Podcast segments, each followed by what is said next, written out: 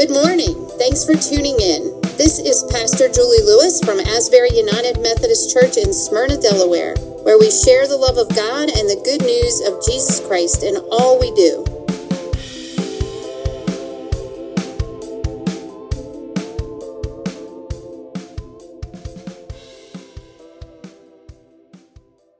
This is Pastor Julie Lewis with Asbury United Methodist Church, and we are um, speaking this day on the passage from Matthew, starting in 9:35 and running through 10:8. Then Jesus went all about the cities and villages, teaching in their synagogues and proclaiming the good news of the kingdom and curing every disease and every sickness.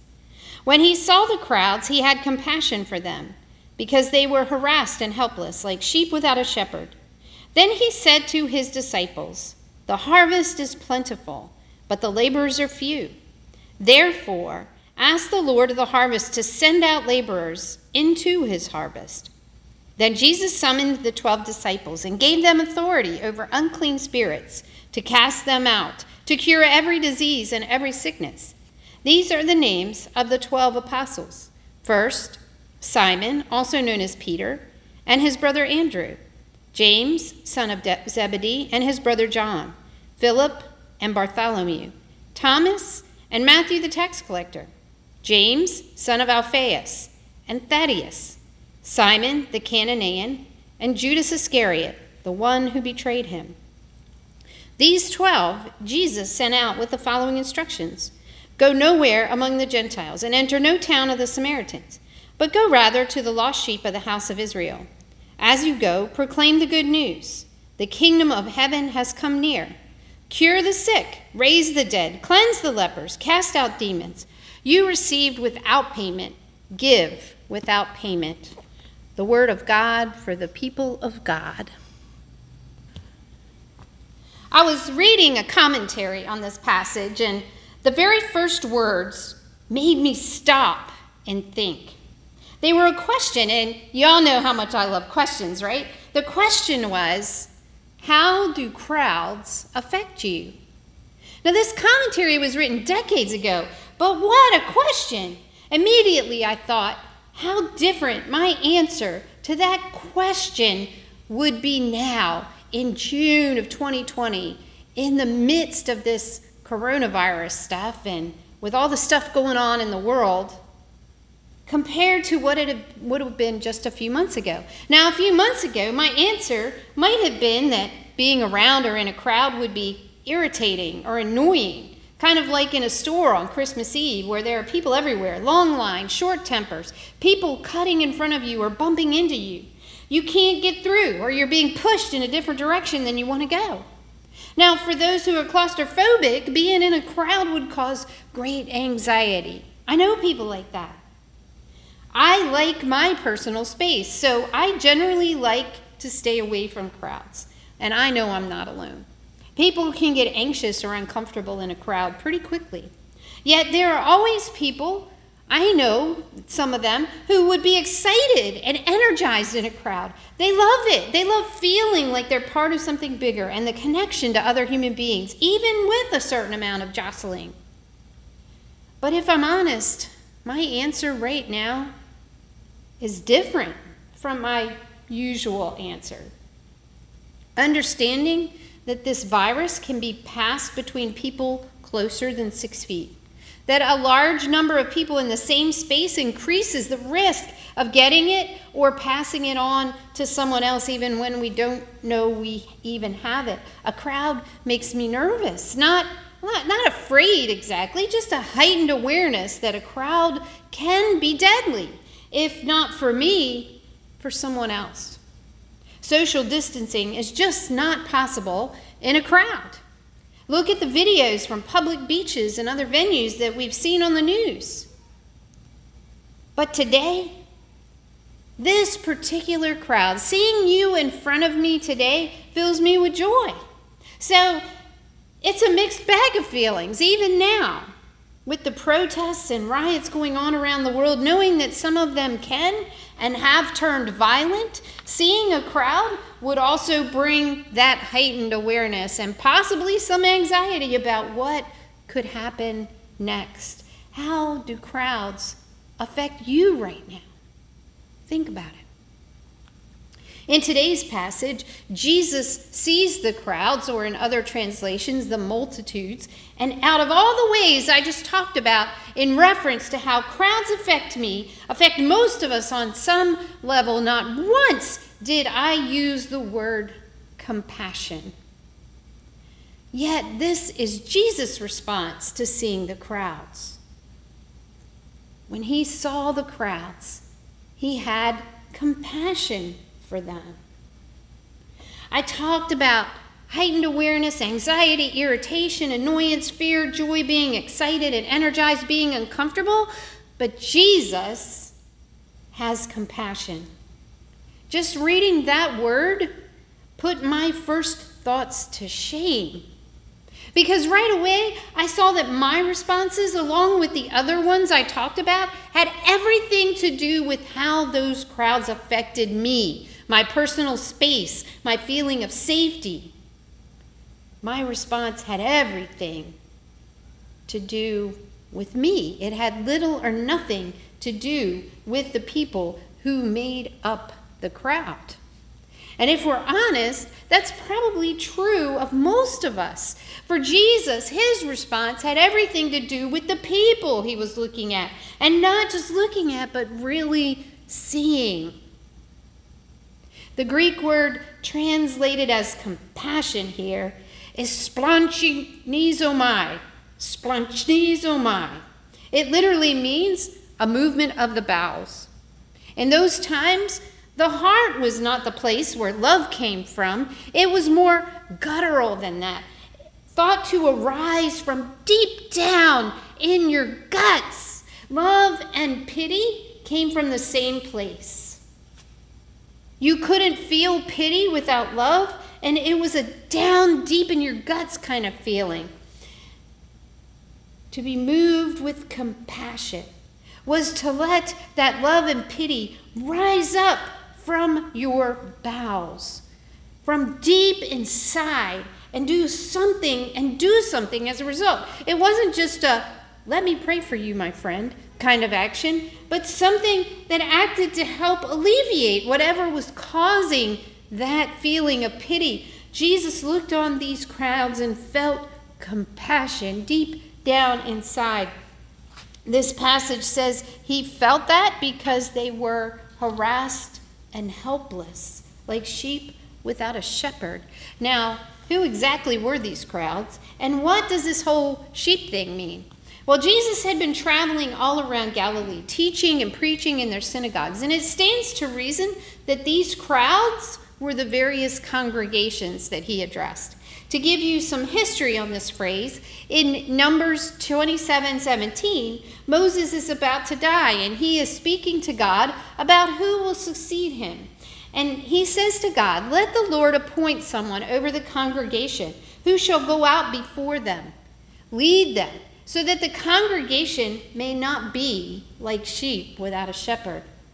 And continuing that image, God says in Jeremiah 50, verse 6, after the Israelites have been led away from him by their leaders My people have been lost sheep. Their shepherds have led them astray, turning them away on the mountains. From mountain to hill they have gone. They have forgotten the fold. God's people who have been placed in the care of others have been led astray. They are not living the way God has called them to live, not following the commands of the Lord. They are worshiping other gods and just doing whatever they feel like doing. No direction. Sheep that have no shepherd don't make out very well. There's no one to keep predators away. Thieves can come right in they may be under the threat of attack every minute, giving them a lifetime of fear and anxiety. They have to find their own water, their own food. They have to keep watch on their own all the time. They may not even have decent shelter at night. It's an exhausting way of life. God has entrusted his people, the ones he loves, this chosen people, to the care of his rabbis, the Pharisees, the Sadducees, community leaders. Jesus is walk in walking among them, teaching in their synagogues and spending time listening to them, sees what is happening in their lives and is filled with compassion for them, harassed and helpless like sheep without a shepherd. He doesn't look at them and say, Hey, you made your bed with your bad decisions and your bad behavior. Now lay in it. He doesn't say, I'm going to pray for you, my friends, that you will find the right the way to living a good life somehow.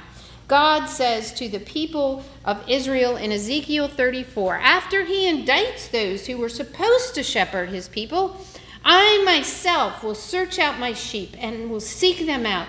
I will rescue them from all the places which they have been scattered. I will feed them with good pasture.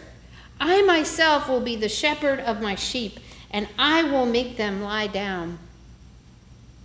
I will seek the lost, and I will bring back the strayed, and I will bind up the injured.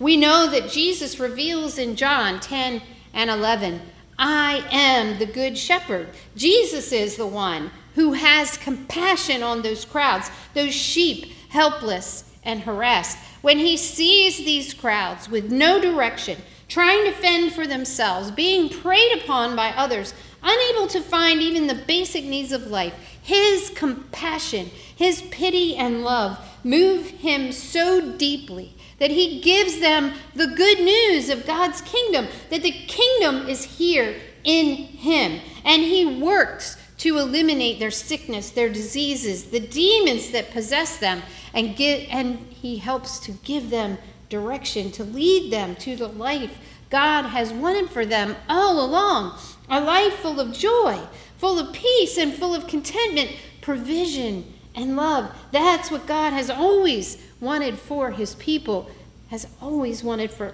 each one of us. His compassion runs so deep for those sheep and for us that he will lay down his life to rescue them, to heal them, to rescue and heal each one of us. The best part of this passage, though, is not that Jesus was busy at work performing miracles, curing diseases, and raising people from the dead. The best part is that he commissions others to help that kingdom break in, to be partners in healing all those diseases and curing sickness, casting out demons, and turning the world around. I don't know how those 12 disciples felt that day. If you read the book of Matthew, you can clearly see that they had witnessed Jesus doing everything he was sending them out to do. He had cured Peter's mother in law from a fever, cleansed a leper, cast thousands of demons out of one man living in a graveyard, made a paralyzed man walk, restored the sight of a blind man, restored the voice of a man who had been mute, and raised a little girl from the dead. They knew it could be done.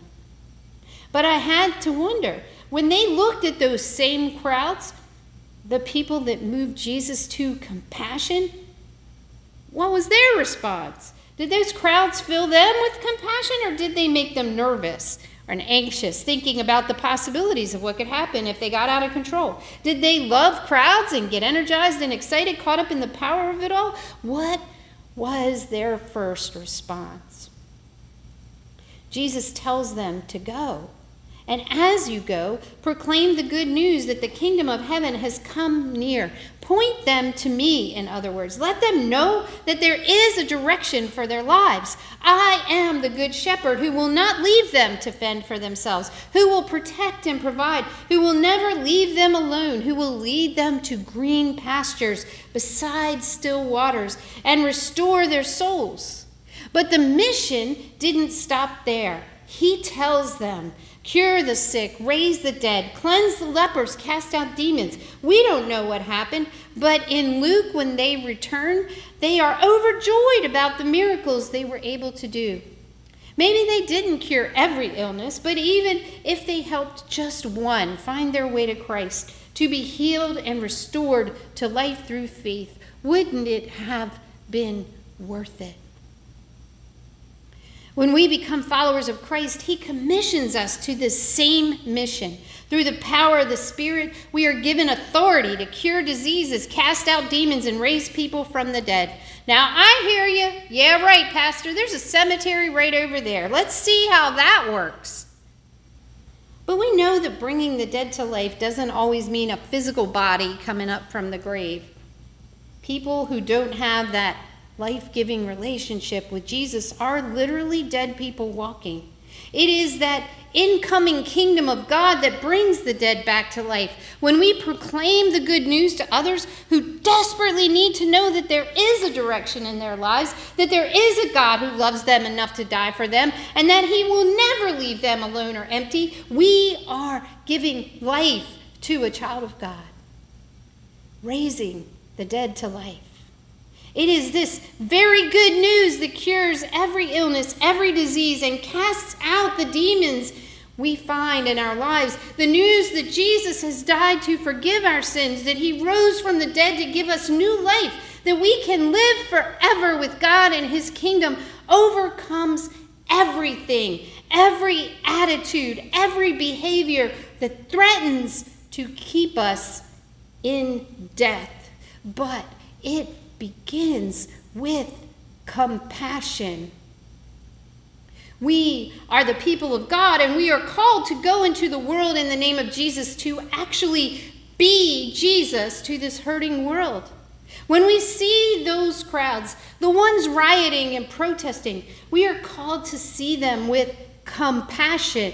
Then go and work to cure the sickness of systemic racism. By seeing those impacted by that disease, hearing their cries for justice and equality, being moved by their anger and frustration, their pain and their grief, help to move to help make the changes first in ourselves and then in our communities to eradicate this illness. When we see crowds of the homeless and poor, we are called to have compassion on them, move to make a difference that cures that illness in our society. Our compassion should move us to love our neighbors in whatever form that has to take to cast out the demons of addiction, of abuse, of poverty, of inequality, of injustice and self importance or pride. It all starts down deep inside of us. When we proclaim Jesus as our Lord and Savior, we are changed from the inside out. We receive Christ's heart, His compassion. He had compassion on us, and we see that clearly on the cross. Jesus has loved us as one of his own, become our shepherd, led us into the kingdom, and has invited us to welcome all people, to be a messenger of that good news by sharing his love with everyone. There is no sin that is too great for God's forgiveness. No particular group of people singled out for God's kingdom as either in or out. No status in society that gives us the right to be there. It is because God looked down at the crowds and had compassion on us. We received the grace of God freely without any cost on our part. And we get to share this incredible news with the world. It all starts with compassion. When we see the crowds, can we really see them? Really see what is happening deep down inside, deep inside the pain, the grief, the anger, the, and have compassion? And can we let that compassion move us to speak life into their hearts as we share God's love with them? It can be just as simple as listening. Maybe speaking out when something is not right. Maybe writing a letter, starting a campaign, running for office, or just simply saying, I'm sorry this is happening or this has happened to you. How can I help? When we see the crowds, no matter where we see them or what they're doing, can we see them with compassion, not worrying about our personal space or what will happen next? Definitely start with prayer. Pray, pray, pray. Receive the power of God and let your compassion move you to share the good news, whether by word or deed. Be Jesus to this hurting world, and through Him, we can cure every sickness and disease, raise people from the dead, bring the sheep back to the pasture. The harvest is plentiful. So pray that God sends laborers into the harvest, and that includes you. The love of God we see in Jesus is the miracle cure for whatever illness we may suffer from. So many in this world are like sheep without a shepherd, no direction, no peace. See with the eyes of compassion. Feel it down deep inside, and then go. Proclaim the kingdom of God. Bring healing to the world through the love of Jesus Christ that people find in you. The harvest is plenty, and all we need is that miracle cure. Go share it with the world.